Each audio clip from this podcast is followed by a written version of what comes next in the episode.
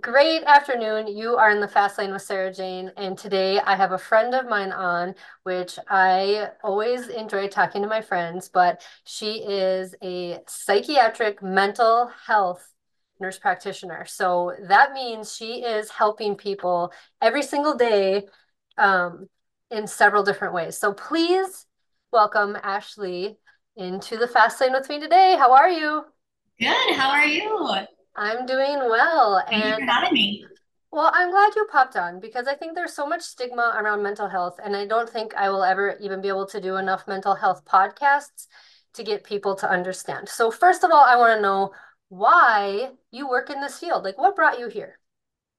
Oh gosh. Well, um, so I started out in the in the nursing field. So I was a registered nurse. And I always knew from a young age I, I liked nursing. I wanted to go that route, but I didn't necessarily plan to do mental health. I always thought that I would end up doing labor and delivery and working with babies. Um, and so it wasn't necessarily until I got into the mental health um, class in the nursing um, you know, school that I really kind of felt it just came natural. You know, I've always had an interest in mental health and, um, you know, growing up, um, you know, that's always been there, but never really thought I would be in this field. Um, I think once I started doing it, it was just one of those moments where I was like, this is what I'm meant to be doing. And all of the pieces just kind of fell into place. Is there anything you find difficult about your job? Um, I mean, I think with any job, there's hard days and, and difficulties. I think the, what I love about my job is the relationships that I can build. I think there's misconceptions about working in mental health and particularly what I do. Um, people, I think, automatically assume that it's always sad. There's a lot of, you know, of course, there's times of that, but I think that's like a small piece of it because I get to see the after too and see the progress made. And so um, I think honestly, the parts I enjoy the least are more of the business side of things where it's like the documenting and, you know, all of those things. But, you know, as far as the day to day getting to visit with people, I truly love my job. It doesn't feel like work. Um, and I think that's so special to get to do that every day. I know not everybody's as lucky to get to do something for their job that doesn't really, you know, feel like work. hmm And do you work with people of all ages? Yeah, so I work um, kids as young as about six. That's my youngest, um, and then up through you know adulthood. So the reason why mental health is important to me, so anyone who's ever listened to the podcast knows that I have had therapy in the past and it was absolutely life-changing. But the first time I needed therapy, I was actually in high school and I had never had any type of Well, I probably had had anxiety, but I didn't know what it was. So Yeah. anxiety and depression really kind of met each other my junior year. And I don't think I really told anyone at that time that I was in therapy, but people knew and however they knew. And I remember someone asking my mom, this is literally the question, is Sarah still crazy? And Mm. it kind of hangs with me because I would never have said I was crazy. Granted, maybe, you know, I know there is some there's some states of people who need, you know, more. Um, Yeah, of I it's not that I ever needed to be institutionalized. I seriously just needed someone to talk to that was not a family member that could give, you know, a different point of view. course. So when you are working with someone, let's say, let's say a teenager who has Mhm. something like anxiety and depression that maybe have just melted together, what is the what is something that you have them work on like at home? So if we have a parent listening that knows that their child is going through this, what is something that you would say could help someone like that? Well, so what I do on a daily basis, so I am less on the therapy side. I'm more medication. I get a lot of referrals from therapists, and we work very closely together. hmm So, um, you know, oftentimes I will get, especially in children, teenagers, they're already seeing a therapist and they've been working with them and, you know, all the coping skills and such. And, you know, maybe have gotten a little bit relief, but just still really struggling, whether it's the overthinking, struggling in social situations, um, you know, panic attacks, whatever that might be. Um, and they're saying, okay, well, maybe now we need a little bit more support because this just isn't enough, or we're so far past that we can't even really effectively use these coping tools because we're just so far gone in those moments of anxiety. We, we just can't access them. Um, and so that's kind of when I come in and do an assessment. I look at medical history, family history, you know, anything else that could be possibly factoring in. Um, we'll do labs sometimes, um, maybe order additional testing. But here I'm able to kind of look at all the symptoms and what's going on, make any diagnosis, and then maybe come up with a medication if appropriate to treat that. Um, there's so much stigma against medication, um, you know, and I, I 100% get, especially with parents being, you know, more hesitant when it comes to that. Um, but it really is no different, you know, as far as any other medical, you know, conditions out there. Um, and there's so much, I think, more danger in untreated mental health than starting earlier, getting a good handle on things, and then hopefully working our way to where maybe we don't need meds. You know, people think, oh, if I get on meds, it's going to be the rest of my life, and I'm mm-hmm. relying on this medication. And that's not always necessarily true, especially when you're young and you're going through those hard stages of life, trying to figure out who you are and dealing with the pressures of, you know, adolescence. Um, and so it's not necessarily something to um, shy away from. What I like is that you just said you, you don't just hand out medication. You no. have a discussion with them, you do some yes. labs, you figure out what they need. And absolutely, medication is warranted sometimes. And there was a time, I would say probably in my early 20s. So I got through that stage, went through another uh, depression stage, yeah. and I was put on medication. And then one morning I woke up and I was like, I'm fine. I don't need this anymore. So yeah. I stopped taking it. I have no idea what it's like to come off off of a like a cocaine because I've never tried a drug in my life, but I'm pretty yeah. sure this was it because yeah. I was sweating, I was shaking, I was like super frantic, and I had gone back to my provider. This was probably 2002 to four. Anyway, yeah. so I went back to my provider, and it was no, we need to wean you off this, and she was totally cool with weaning off. Um, I just think that it's so important that people know that there's so many different ways to deal with things like this and it possibly could be natural. I have someone mm-hmm. coming on to talk about natural ways to do this as well. Um, yeah. It might be medication, it might be therapy. There's so many different things that you can do. So if if you were going to say you work with a certain type of person, would would it be moms? Uh, a lot of moms. I, you know, I think that's one of the demographics that I can relate to, you know, so much because I've got three kids of my own. I know how hard it is, especially working moms and stay-at-home moms and all of the things that go on with that. And then add in the postpartum element too. Um, and so I see lots of kids, I see lots of moms. Um, I mean, but I see a lot of men too. And, and I even have some, you know, probably older adult male, you know, like typical North Dakotan farmers, you know, which has been actually really nice to see because those are the people that tend to, you know, they didn't grow up talking about mental health and you just kind of suffer in silence. And, um, and so it's been really nice to see kind of that broaden a little bit. Mm-hmm. I, I think that's a really good point because I think for so long, this no one talked about this type of stuff. You just dealt with it. So I think about my dad. He was a highway patrolman, and he saw some very traumatic things as a highway patrolman, like kids that he knew who had passed away in accidents and whatever. And mm-hmm. there was zero mental health resources. And look, I was very small. So obviously, you know, none of this would have crossed my mind until even after he passed away. And then I start to think, oh my gosh, he had to have had depression from yeah. the things that he saw. Like these were my brother's friends that he had yeah. found. Trauma, so, yeah. That is traumatic. Mm-hmm.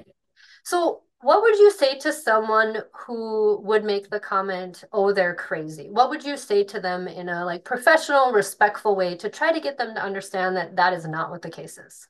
Yeah, I hate that word because I think you know, in terms of mental health, I mean, and just life, we all go through certain times where, you know, there's different stressors. And so there's times where maybe you do feel like you're going crazy, but you're not, you know, um, anxiety, depression, all these things, um, they're actual medical diagnoses. And, you know, you would never say to somebody with any other chronic illness or, you know, became ill with something else that they should just get over it or toughen up or, you know, any of those things. And if you look at the research, by ignoring you know the anxiety the depression and just going on with it causes so many other things then um, you know as far as your physical health and all of that to where you know now you've got more problems than if you would have just treated what you know you started with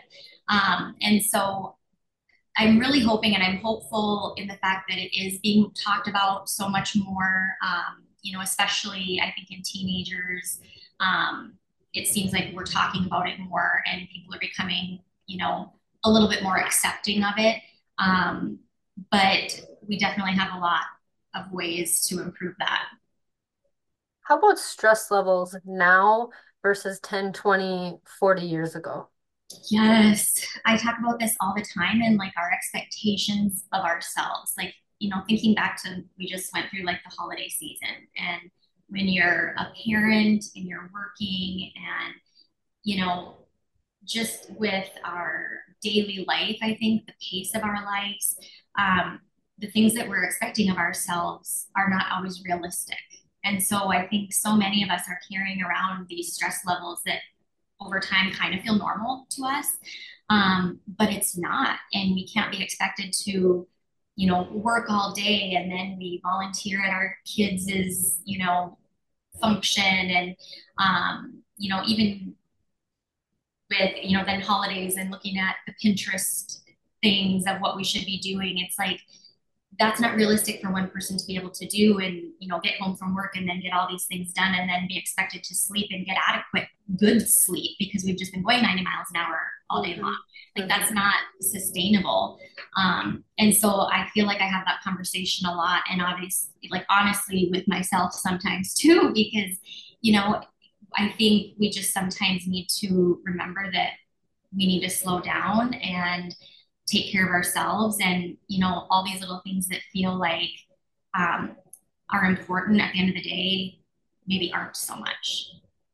What about the importance of maybe being by ourselves a little bit? Because right now with cell phones and whatnot we are mm-hmm. accessible to anyone or anything at any time. And how important do you think it is for a person to actually just sit with their own thoughts maybe read a book take a bath just take a break? Mm-hmm. how important is that I think it's really important. And I think now it's harder than ever because of the technology. And I think we're just so used to being like overstimulated all the time. So then when we don't have that, it's almost like anxiety inducing because it's like, well, we're not used to sitting with our own thoughts, you know, or it's a means of distraction. Um, but I think those are the times we need, you know, as far as um, you know, calming down for the night and um, being able to process through things instead of just completely, you know, going from one thing to the next to the next to the next. Um, and I think that's, you know, social media is one of those big things, and especially with kids now more than ever. I mean, it's just a constant um, source, and you know, you find yourself grabbing your phone all the time, and you're like, "What am I doing? Why am I even grabbing for this?" But it's such we're just so used to doing that, and so um, I think now it's so important just being intentional with your time and carving out those boundaries and saying, okay, I'm going to limit, you know, myself to you know this many minutes or this amount of my time in the evening, um, and really kind of sticking with that routine because otherwise you just end up going down that rabbit hole. Has it ever happened to you where maybe your husband has taken the kids and you're at home by yourself and you almost don't even know what to do? Yeah. I um, mean, sometimes that always happens. like stare, like, oh my gosh, like yeah. what is life? Yeah. I mean who needs what? No one needs me. I have yeah. this time to myself. I don't have anything to clean. Like what am I supposed to do? Honestly, yeah. it feels like you're like to me, this is how I explain it to people. I'm like, sometimes I feel like I'm naked standing in the street, like I feel so safe. Like, what am I supposed to do? I'm I feel so awkward here. Yes. I'm used to like running on adrenaline. Yeah. And now it's like, oh my gosh, what do I do? Yeah. That's probably a sign that we need to do that a little bit more. I totally agree. So now someone listening to this podcast, how and they're and they're thinking, I probably need some medication. I've gone through therapy or whatever state they might be, they, you know, probably in several different states, different people.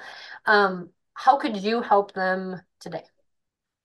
So, well, I think just for the average, you know, person, if you're unsure of like maybe what kind of help you need, um, if you've got a general care provider, I would say start there. You know, um, talk things over with them if you're like thinking more therapy, if, you, if that's not what you've done, or you know, if you are, then talk with your therapist because they're a great resource and and probably, like I said, I have great relationships with so many throughout the town um, of Minot, and so you know, if if they kind of know what you're struggling with, and they can say, hey, you know, I think um, this person would be a great fit for you if you're thinking the medication route. And so, um, you know, just kind of being comfortable and vulnerable enough to say, hey, you know, I think I'm ready to take this next step um, and reach out to, you know, like I said, therapist um, or the doctor.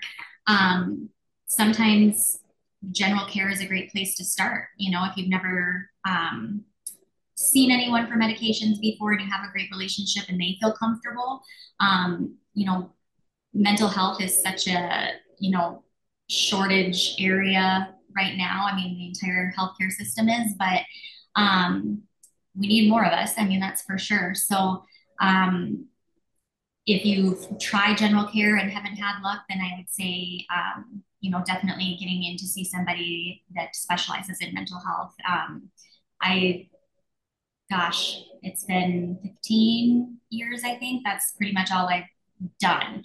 Um, and so I think those experienced um, people within that realm um, can just pull from those experiences and um, and be a really good asset to have going forward with especially medication management. Are people able to call and schedule with you directly, or do they need a referral? Don't need a referral. Um, you know, being in private practice, I think that's one of the benefits is, you know, there's not really a lot of hoops to jump through or middlemen to, you know, have to talk to. Um, you talk directly with me. I also can communicate via email um, because sometimes that's anxiety inducing for people is having to have that phone conversation. Um, and so um, I do a lot through email as well. Um, and then it's nice because going forward, you know, if you are having trouble or a concern with a medication, um, you're talking directly to me. You're not talking to a nurse and then trying to relay a message and um, you know it's it's direct um, and so I feel like that, you know, helps too. Um, follow up is a huge thing. You know, oftentimes, especially in general care, people are so busy. You know, I hear people get started on a medication, but then they they don't ever follow up, and they assume that it either didn't work or you know if they didn't like it, and then it's it's even more drawn out. Um, you know, when you start a medication, you should be following up regularly, closely monitored, making sure that you know, there aren't side effects, that you're not feeling like a zombie. You know, you'll hear people make those comments, and that is Mhm. 100% not how you should feel on a medication. And if you do, it's either the wrong med or the wrong dose. Um, and so that piece is so important, making sure that you're seeing someone, but you're also following up and making sure that we're doing it's doing what we want it to do. Well, I told you I we had a timeline and the timeline is up. So I appreciate you taking the time out of your schedule today to inform people how they can take care of their mental health. Do you have any last words you'd like to say?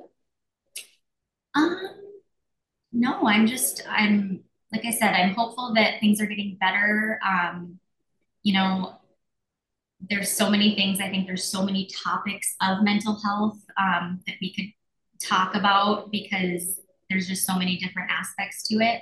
Um, but I think the main thing is just, you know, being understanding and um, feeling like it's okay to reach out and get help. I think that mental health is such an important issue. And what are some ways that Klein Chiropractic could help you with your mental health?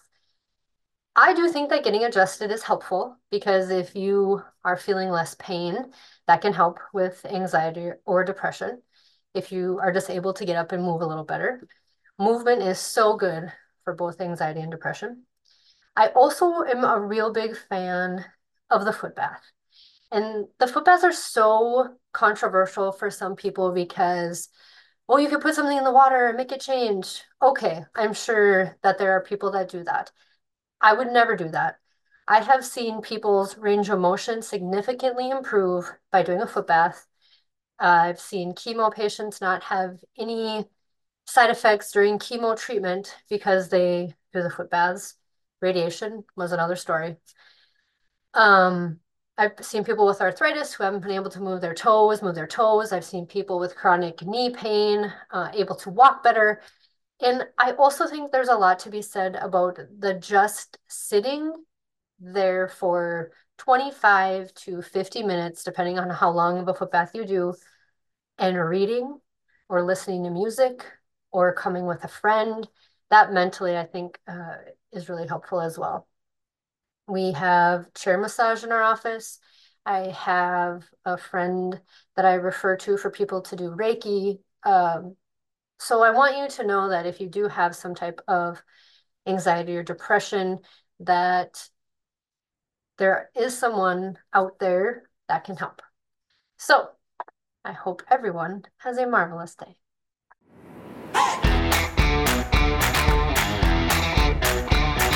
Thanks for listening to the Fast Lane with Sarah Jane podcast. If you like what you hear, share the podcast and hit the subscribe button so you get updates on all new episodes. And we truly love feedback, so ratings and reviews are appreciated.